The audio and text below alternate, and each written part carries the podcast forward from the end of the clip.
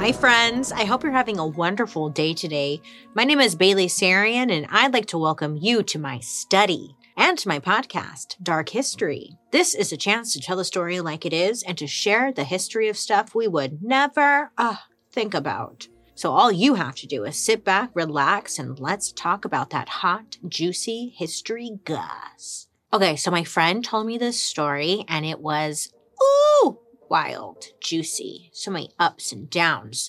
And, but like, I don't want to start any drama, but of course, I was like, I have to share because it's kind of like, you know, related to the topic I want to discuss today. So, my friend, let's call her Barbara. She was working at the small company and she was super tight with her team, including her boss.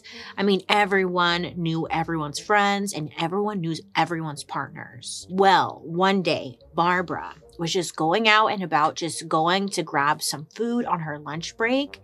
And she saw, get this, her boss's husband making out with another woman. Mm. I mean, a little tongue and everything, okay? I mean, it was like they were being sloppy because they were out just in public, like they didn't even care. So, my friend, the one who was seeing this all go down, she said she wasn't shocked because, I don't know, she's always got a bad vibe from her boss's husband. Anyway, Barbara was like, oh my God, don't even look at me. Like she's trying to hide her face. And then she got the hell out of there before her boss's husband saw her. So in her mind, she's trying to justify it, like, oh, you know, maybe that her boss actually knows. Maybe it was his, his grandma. Like, I don't really know the whole details, you know. But what she did know was that they were not in an open relationship. The boss and her husband were definitely together. So Barbara I don't know. She marched her ass back into the office and spent the rest of her lunch break eating like six bags of sun chips. And she was trying to figure out, like, what the hell do I do now? She wanted to tell her boss, but at the same time, she was worried. I mean, her boss may potentially take it as a power play. I mean, is that something you would want to even hear from an employee? And of course, on top of all of that, she was worried she'd lose her job or even just create tension at the workplace. But she ends up telling her boss, Ooh, bold! And I guess her boss in return was like, which is a very straight face, was like, Thank you for telling me, Barbara. And then that was it. I mean, her boss didn't fire her, but she said that things were definitely weird between them afterwards. And it just kind of made the relationship with the rest of the team mm, a little weird as well. It also ruined that very relaxed work environment that Barbara liked at the office. It ruined it so much that she actually eventually quit. And then in return, she was like, I wish I never even told my boss. Very mixed opinions on this one, right? I mean, I don't know. What's the right thing to do here? But in the end, should Barbara even be punished for telling the truth? I don't know. Well, this got me thinking about people who do this, but on a way more serious level. Like, no disrespect to Barbara. What she found was very juicy and interesting. But this is like serious where um, I'm talking about actual like whistleblowers. In my experience, the word whistleblower gets people like all hot and bothered, and not in a good way. I mean, everyone's got like all types of different opinions on them. So naturally, I was like, why? What's the deal? Well, the definition of whistleblowing is essentially sounding the alarm when you think a person or people in power are doing shady stuff, especially if it's criminal. Simply put, if you see something, say something. I mean, it sounds pretty simple, right? Well, today we're talking about more recent and shocking whistleblower stories that may have changed the course of history. From secret wars to chemical attacks on Americans to a housewife who probably saved hundreds, if not thousands, of lives. Whistleblowers are they American heroes or American traitors? It's a hot debate. Joan here is dressed up as our whistleblower. You look so good, Joan. She got a new costume designer. Mm, she it's just that's where all her budget's going. Her outfits. Anyways, we love a theme. We love a theme. There are some definitely more famous, or maybe let's say more successful whistleblowers. There's one man named Mark Felt, but he is better known to the world as Deep Throat. Now, this has nothing to do with that famous movie we mentioned in the porn episode. Deep Throat was the code name of the guy who blew the whistle on all the shady stuff President Nixon was doing. Yeah, him. Which, side note, but could you imagine getting that code name? They couldn't pick anything else. Deep Throat? Anyway, there's no Watergate without Deep Throat. Then we have Linda Tripp, you know, the woman who uh, snitched on Monica Lewinsky and President Clinton. Oh, yeah, and then Harry Markopolos. He blew the whistle on that illegal stuff the Ponzi scheme guy Bernie Madoff was doing. But blowing that whistle in America goes all the way back to the start of our country. The first American whistleblower was actually from 1777, but it wasn't until the 1800s that whistleblowing became like the good American thing to do. Now, America, she was you know, she was struggling a little bit during the Civil War and she could not afford to hire enough people to help out. So the military needed tons of stuff. And that means it also needed a ton of people to manage where they were getting that stuff from. So I'm talking about like food, weapons, and even military uniforms. But during the Civil War, I mean, something wild happened. These soldiers, they get their new uniforms shipped to them. So they put them on. They're like, yeah, new uniforms. Yeah. Oh, and they're high fiving. And then they head out to battle. And then it's like time to go. So they're racing towards the enemy. But it actually starts to rain that day, which is not a big deal, except that the rain actually started to dissolve their uniforms. Yes, they were falling apart. They were like melting. They were not Hugo Boss quality, that's for sure. So, yes, very big problem. Companies at this time had no quality control, so things were just really like flying under the radar. There were even fake contractors who sold bullets that were made of sawdust to soldiers. So the government decides, um, maybe they need some watchdogs like that are on their side and people aren't getting scammed. The year 1863 rolls around and then the government, they pass something known as the Lincoln Law. So the government wanted more people to get involved in keeping these military contractors in check. People were encouraged to do it because it was the good American thing to do, but also because, and more importantly, they could get a really nice little payday from doing it. So, how it worked was like, okay, let's say someone blows the whistle saying a company is selling the government cantaloupes that were painted like cannonballs, you know? Great scheme. The government would sue them, and if they won a million dollars in damages, you, the whistleblower, would get to take home half of that. That's a good deal. So you would get like a great $500,000 for calling out a company who was doing something shady. Hello? People were like, where do I sign up? So early on, the United States government was very supportive of whistleblowers. I mean, they were important. And they saw it as like a way to protect the nation. And it sounds so like sweet and wholesome. Unlike today, though, being a whistleblower is like having a scarlet letter, just maybe a W instead, just sewn right onto your shirt. And it's definitely like not as straightforward as it was back in the 1800s. We always tend to overcomplicate things, don't we? Not every whistleblower needs to be some like Washington, D.C. insider with high level classified intel. I mean, we'll get that in today's story, but what I'm saying is that whistleblowers can come in all different shapes and sizes. And yeah, sometimes the most effective examples are the ones that people in power totally overlook. Someone who was simply caught up in a scandal saw something and then said something. Like our first example of a whistleblower, Leanne History.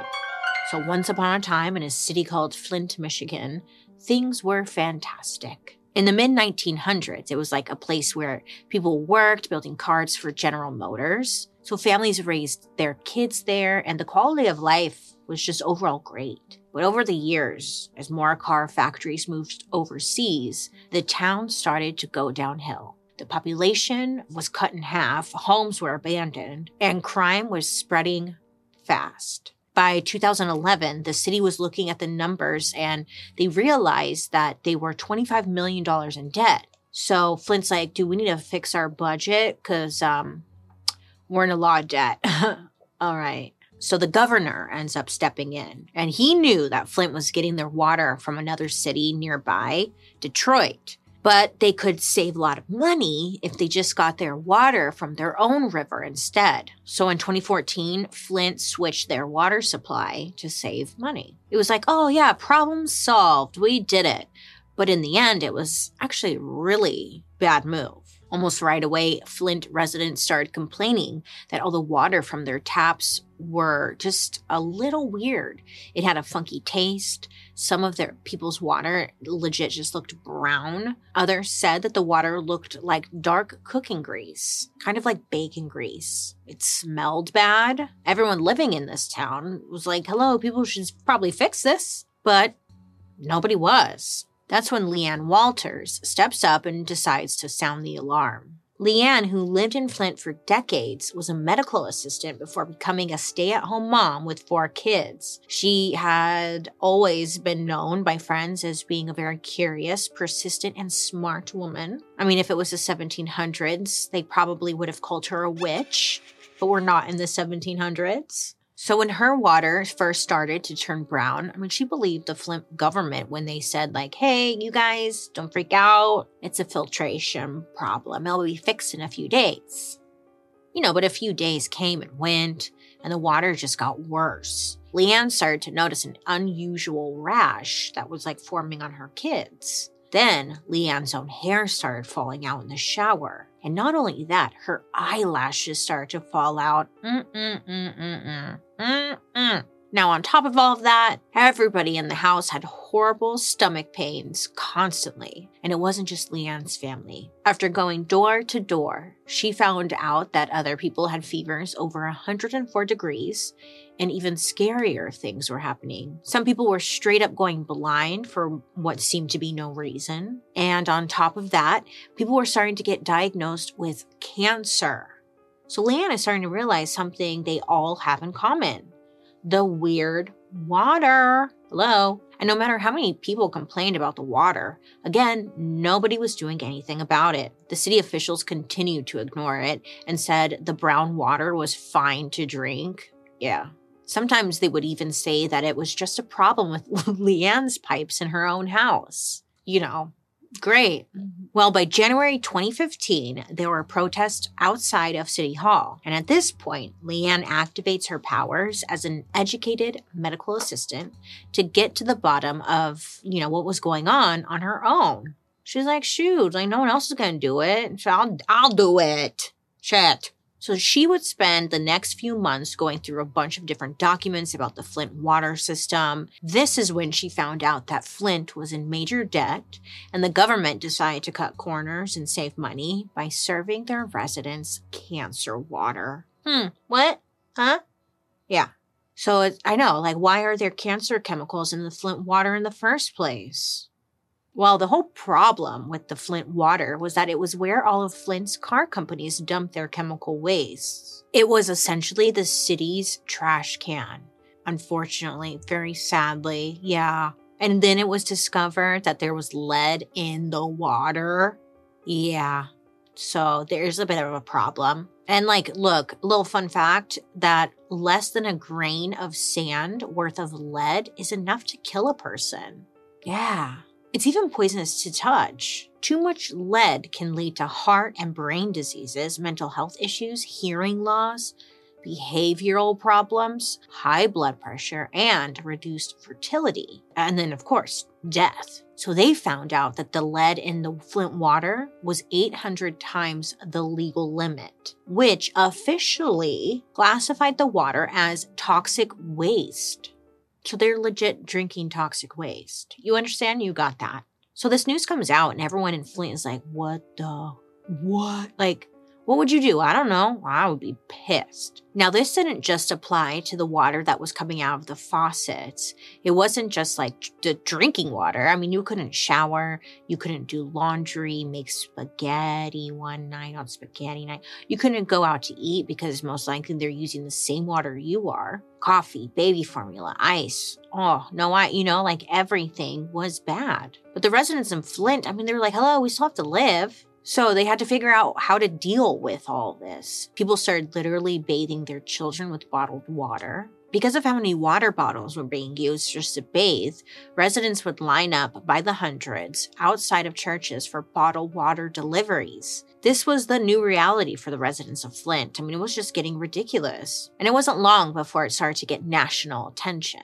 Now, after Leanne sounded the alarm, it wasn't like, yay, the water's fixed, yay, you know. There was still a lot more work that needed to be done, but she did get the ball rolling and made a ton of noise. And soon the name of Flint, Michigan was all over the news. And then the whole issue got a big ass boost from some big names like Cher and Snoop Dogg. A-listers started tweeting about it, and soon the entire country was talking about this crisis. And everybody wanted to know, like, how the hell could something like this happen? And who was responsible? Well, it didn't take long for them to realize there was one person to blame. It was literally the governor of Michigan. That shithead. Apparently, the governor was warned about the dangers of using the toxic Flint River as a water source, and he was warned a whole year before the switch even happened. He would try to ignore the crisis for like as long as possible. He and his cronies even tried to pay off sick people and whistleblowers in Flint to keep their mouths shut. But I mean, just an idea to throw out here. Hey, why don't you use that money to fix the water instead? I know. But nobody comes to me to solve these mysteries. Hmm? But in late 2015, the governor caved and switched Flint's water back to its original Detroit water source. I mean, look, it was too late. I mean, the damage at this point had already been done. So, what happened? By 2020, after thousands of kids were exposed to lead filled water, and a dozen people had already died, some good news, I guess, came to the residents of Flint. Courts ordered the state to replace thousands of bad pipes and ensure Flint had a clean water source with a solid filtration system. On top of this, the state had to pay $650 million to people affected by the crisis. Now, I hope they actually get or see some of the money down. But you know, money's great, but it also doesn't erase all the like freaking scary experiences these people went through after drinking toxic water for years. Not to mention all the psychological damage that was done. Leanne Walters, you know, the whistleblower who led a citizens movement, she was given multiple awards for her role in exposing the Flint water crisis, including something called the Goldman Environmental Prize. Today, she considers herself a clean water advocate, a citizen scientist, and a kick ass mom, according to her Twitter. You want to hear like a happy ending, but as always, this is dark history. Look, in January of this year, 2023, public officials in Flint told residents to go back to using filters on their sinks because the pipe replacements haven't been finished yet and some of the water is still not safe to drink. It was supposed to be done in 2019. I mean, there could be a possibility that they gave her all those awards to distract everyone from, you know, not totally fixing the problem. I mean, they could have like sent out an email to everyone. Shit. So that's a pretty clear cut example of someone in power abusing that very power and then getting called out. It's almost like a classic David versus Goliath story, where after years of pushing and fighting, David comes out on top but this next story isn't so black and white because what they leaked had to do with what some would say is evidence of the United States military committing legal murder. America's number one meal kit. May I introduce to you one of the most infamous whistleblowers in American history, Chelsea Manning. Chelsea was born in 1987 in Oklahoma City, Oklahoma. She was always a very smart kid, just, you know, doing the best in school, getting great grades. She was definitely someone you'd want to sit next to and cheat off of.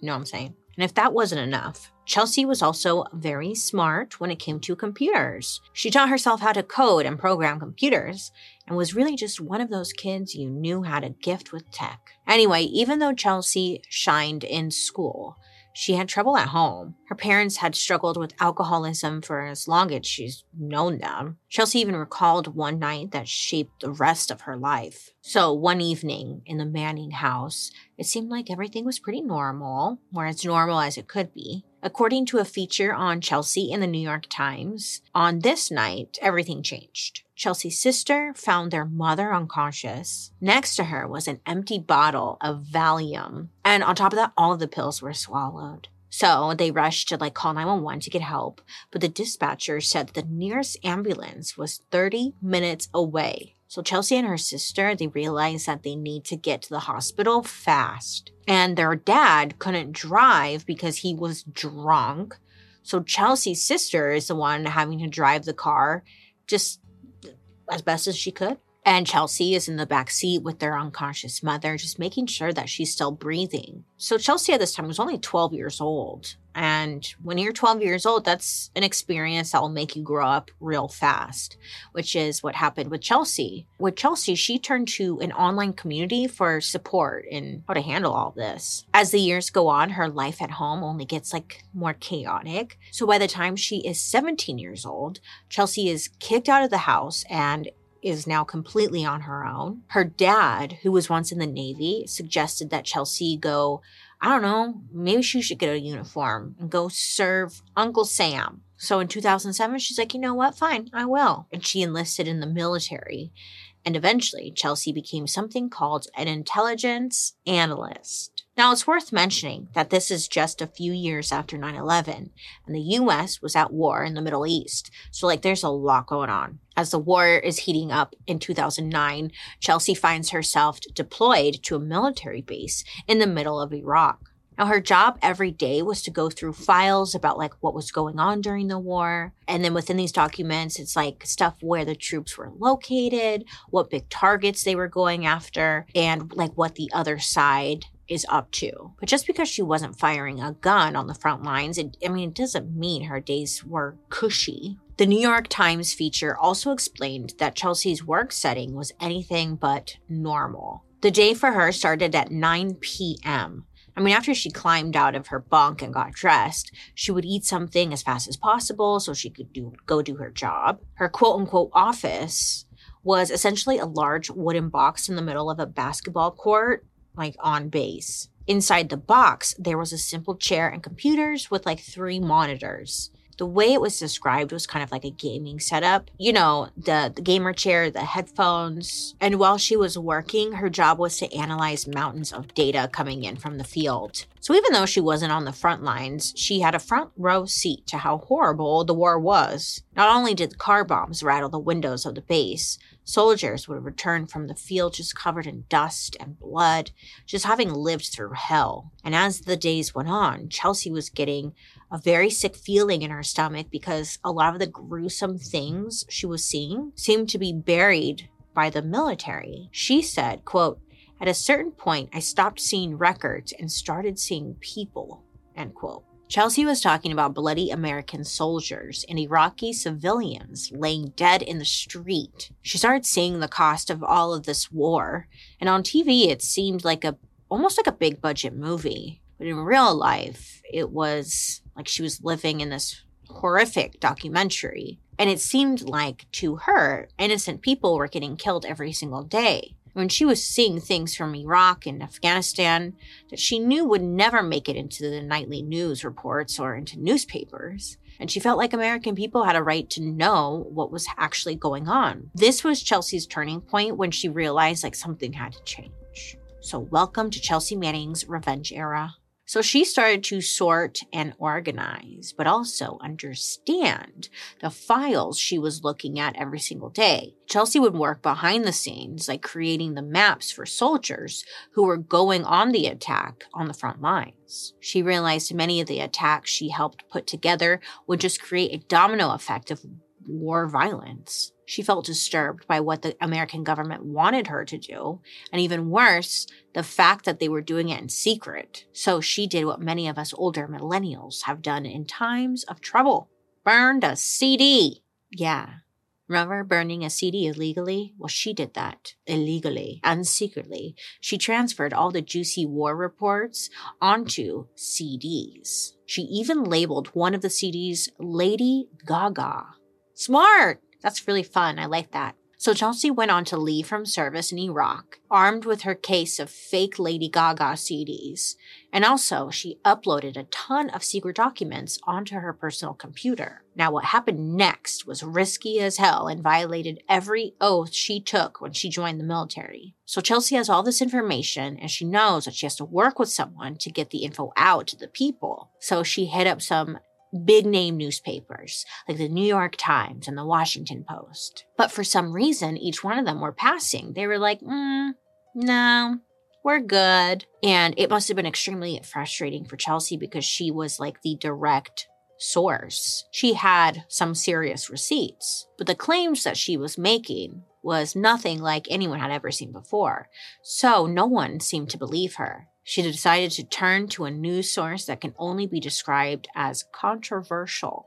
Honestly, not the best look. I mean, it was making her look a little bit questionable too, but Chelsea wanted to get the truth out there. So she sent over the documents to WikiLeaks. Mm? Before all this, WikiLeaks was a quiet website that wanted to air the world's dirty laundry. But once Chelsea gave them all their data, WikiLeaks became a household name overnight, and its founder, Julian Assange, became a global celebrity I mean, loved by many, but hated by even more. So, this was definitely the perfect platform for Chelsea because they would just broadcast all of her receipts. And they sure did. Okay. They broadcasted all of the documents and it set the world on fire. Now I know you're dying to know, like, what did Chelsea have to say? What did she leak? Well, it wasn't just one thing, it was a truckload of damning information against the American military. I mean, she leaked documents about the US not investigating hundreds of reports of abuse, torture, and rape by the Iraqi police. And then there were secret missions about hunting down terrorists that the Pentagon wanted to fly under the radar. So, all of it already pretty bad, but the leak that really sealed the deal had to do with something called collateral murder. What? That sounds juicy. On February 3rd, 2010, WikiLeaks published Chelsea's receipts. And one specific video left viewers completely shook the video was uploaded under the title Collateral Murder, and it showed secret footage filmed from an American military helicopter. At first, it looks like a normal mission, but then it takes a dark turn. The soldiers on the helicopter, they start by asking for permission to shoot at some targets not just any targets, it was like human targets. And the helicopter gun begins spraying bullets towards the ground, killing everyone they can. During all of this, the pilots of the helicopter are heard laughing and treating this as like a fun game. But when the bullets stopped flying, about a dozen people were dead. Among the dead, there were several civilians and two journalists. And unfortunately, that was just the tip of the iceberg. Chelsea shared over 750,000 documents to WikiLeaks. And it wasn't just about American troops and drones, it also had a bunch of confidential information about secret alliances between countries, secret wars happening, and the names of many spies all around the world. And not everyone's name was protected. I mean, some people's full names did get published, putting their jobs and their lives in the line of danger. Now, some people came out clapping for Chelsea, being so transparent, like, wow, yeah. On the other hand, she was now not just a threat to the US Army, but a threat to national security. She was target number one around the world because she didn't just leak secrets about the United States. She leaked stuff about things happening all around the world, and people wanted to silence this. Now let's get back to the story.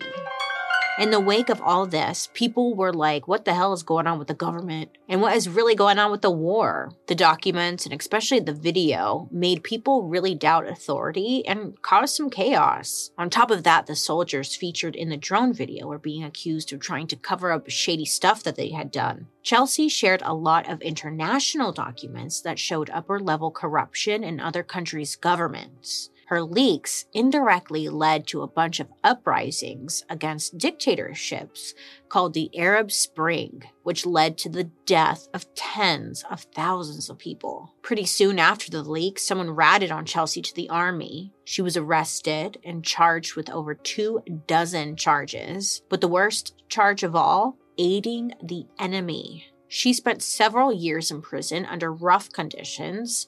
I mean, they weren't going to be nice to her after everything she exposed about them. She also spent almost a year in solitary confinement, where she was regularly stripped naked and forced into sleep deprivation. For what, you know? Even some of the higher up officials in the government called her treatment in prison cruel, inhumane, and degrading but nobody did anything about it. On top of that, Chelsea's personal life was being ripped to shreds by the media, as if her personal life had anything to do with her time in the military. Almost like they were trying to create one big distraction from what everything Chelsea exposed. I mean, if you think about it, I mean, if your personal life is aired nationally, this is probably, you know, a distraction because you might be onto something.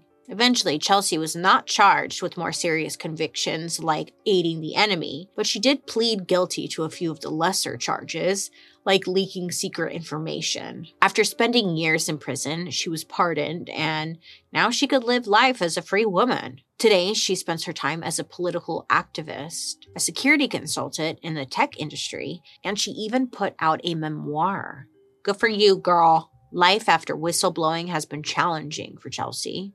I mean, being a whistleblower now seems totally different than it did in the beginning. She did not get any reward money. She spent seven long ass years in prison. And even though a lot of people treated her like a hero, a lot of people really hated her. I mean, still today really hate her. But because of her actions, more whistleblower protections were put into place. Now, if you want to leak documents, many newspapers, like the New York Times, have these things called secure drop so you can anonymously, you know, do so. Ever since Chelsea dropped all those documents, there has never been a leak that big. But Chelsea changed the way people exposed bombshell reports about the government forever, and I think even inspired a few others to blow the whistle themselves. Now, this next story is controversial, but I don't know, kind of interesting to discuss. And if you've seen that documentary, Enemies of the State, like I did, which actually inspired me to do the story because I was like, what? You'll know why.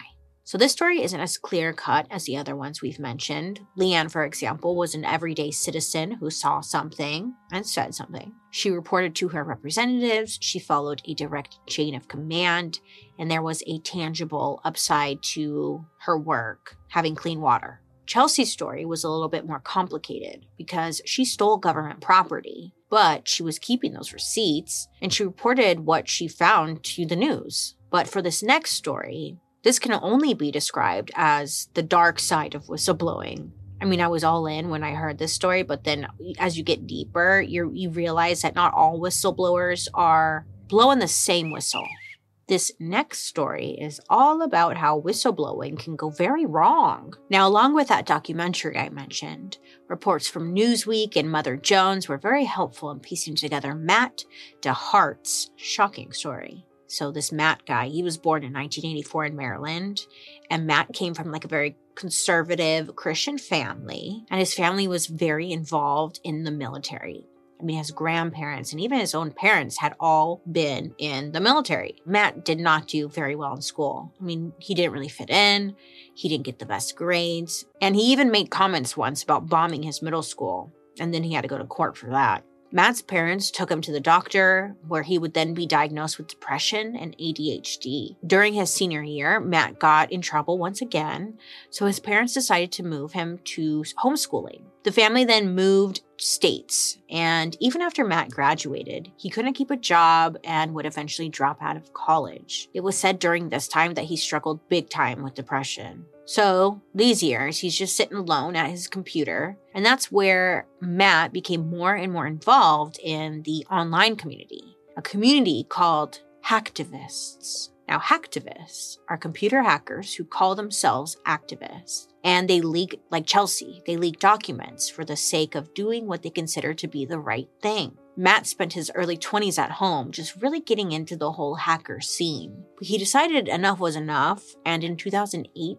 he followed in his daddy's footsteps to join the military, more specifically, the U.S. Air National Guard. Once Matt was stationed in Indiana, he became an intelligence analyst. He said one of his jobs was to study video footage of different drone strikes, and he was in charge of detailing the damage and counting the dead bodies. It seemed like every day there were more and more civilians being killed, and Matt was feeling guilty about his part in the war. So Matt wanted to share the horrors of what was happening. He knew that he had to be careful and cover his tracks because, yeah, everything he was sharing was super classified. He first started on 4chan, which some of you may have heard of, but this is an online community of people that always seem, mm, let's say, very upset.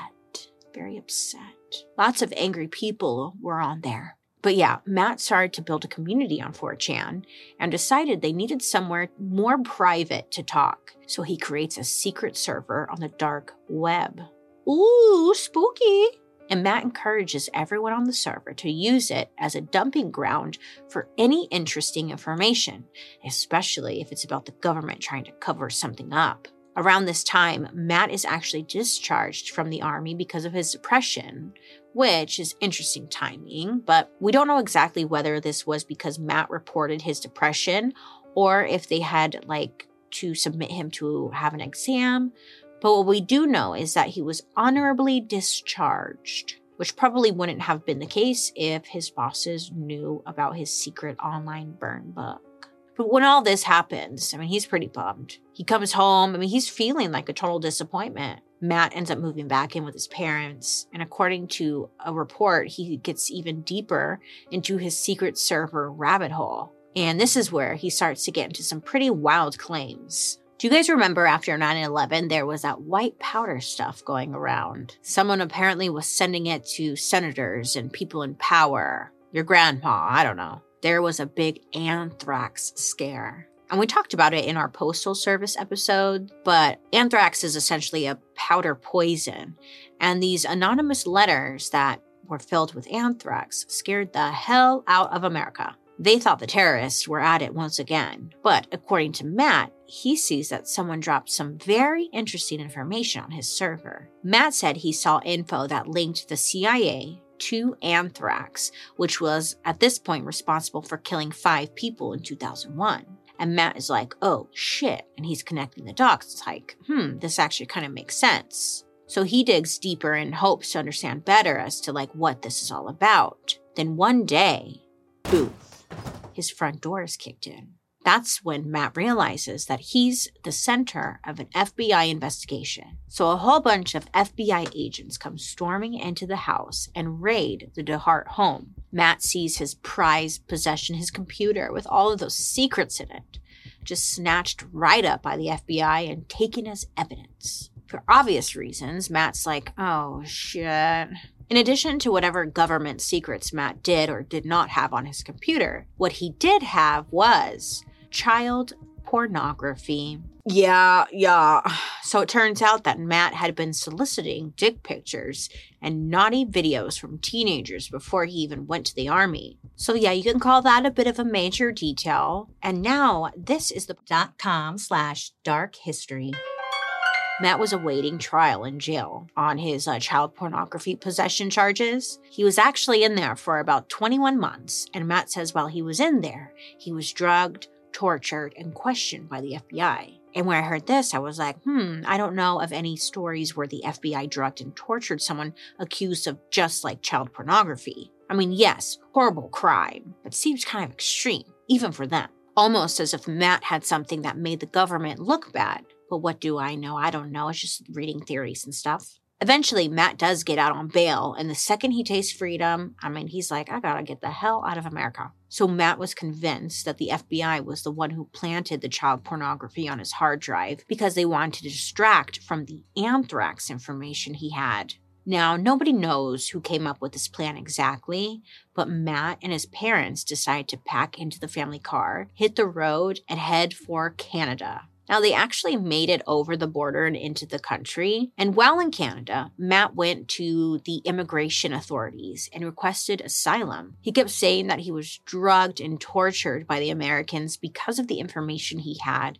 and he was really looking for protection. But the Canadians either weren't buying it or they just did not want to get involved. Either way, they ended up tossing Matt in jail, and he was then handed over to the FBI and taken back to the States. Matt ended up pleading guilty and serving time for receiving child pornography, and then he pled guilty for not showing up to court when he was supposed to. He never faced any charges for espionage or smuggling secret government documents because he was never able to produce any of the stuff he said he had. I mean, nothing on anthrax, nothing on anything really. It was reported that they never found any record of it. Now, a lot of people were like, well, two things can indeed be happening at the same time. I mean, yes, child porn, horrible, disgusting, awful, right? No, bad. He should be punished for that if it was definitely on his computer. But the secrets Matt shared on his computer could also have been on there, like the documents about the CIA, you know, being responsible for anthrax, could have been on his computer as well. And maybe the FBI did erase all of it. I mean, two things could be true at the same time. But needless to say, the child porn of it all really threw a wrench in any credibility Matt or his server had, which is kind of a shame because his receipts, if they did exist, never saw the light of day technically Matt really isn't a whistleblower because he never actually blew the whistle on that anthrax theory or any other secrets that were posted on that secret server. And even if he had, there was no evidence because mysteriously that anthrax leak had vanished from the server before Matt could bring it to the FBI. So if there's no whistle, I don't know, many people think that the FBI just deleted it all too. So I don't know. Matt maintains that the whole reason he was charged with child porn was because the FBI knew how much incriminating information he had on them and they were like uh, trying to silence him. Or some people were like, shut up, Matt, you had child porn on your computer, you know? Anyway, Matt DeHart's legacy is a little tainted, to say the least. Now, here's something interesting, though. Just one year after DeHart's arrest, the U.S. Department of Justice came out with a public report of their anthrax investigation. And hmm, they had uncovered some interesting stuff. The most scandalous part the only people who had access to anthrax during the time of the attacks were the people who worked in a government lab. One of the people who worked there who was raising some red flags was researcher Dr. Bruce Ivins. So he had been working on a cure for anthrax for years before the attacks, with little success. And since there was almost no funding being given to his lab, uh, he had no success. Before the anthrax attacks, the work being done in Bruce's lab was seen as pointless. But of course, as soon as the anthrax attacks began, all of that changed. The Department of Justice had a ton of circumstantial evidence against Dr. Bruce. First of all, he was one of the only people with access to anthrax. Medical professionals labeled him homicidal, and he was the only one, really, who stood to benefit from an anthrax scare. So all the signs were pointing to this guy who made it. The lab got more funding, and the work Dr. Bruce was doing was finally taking off.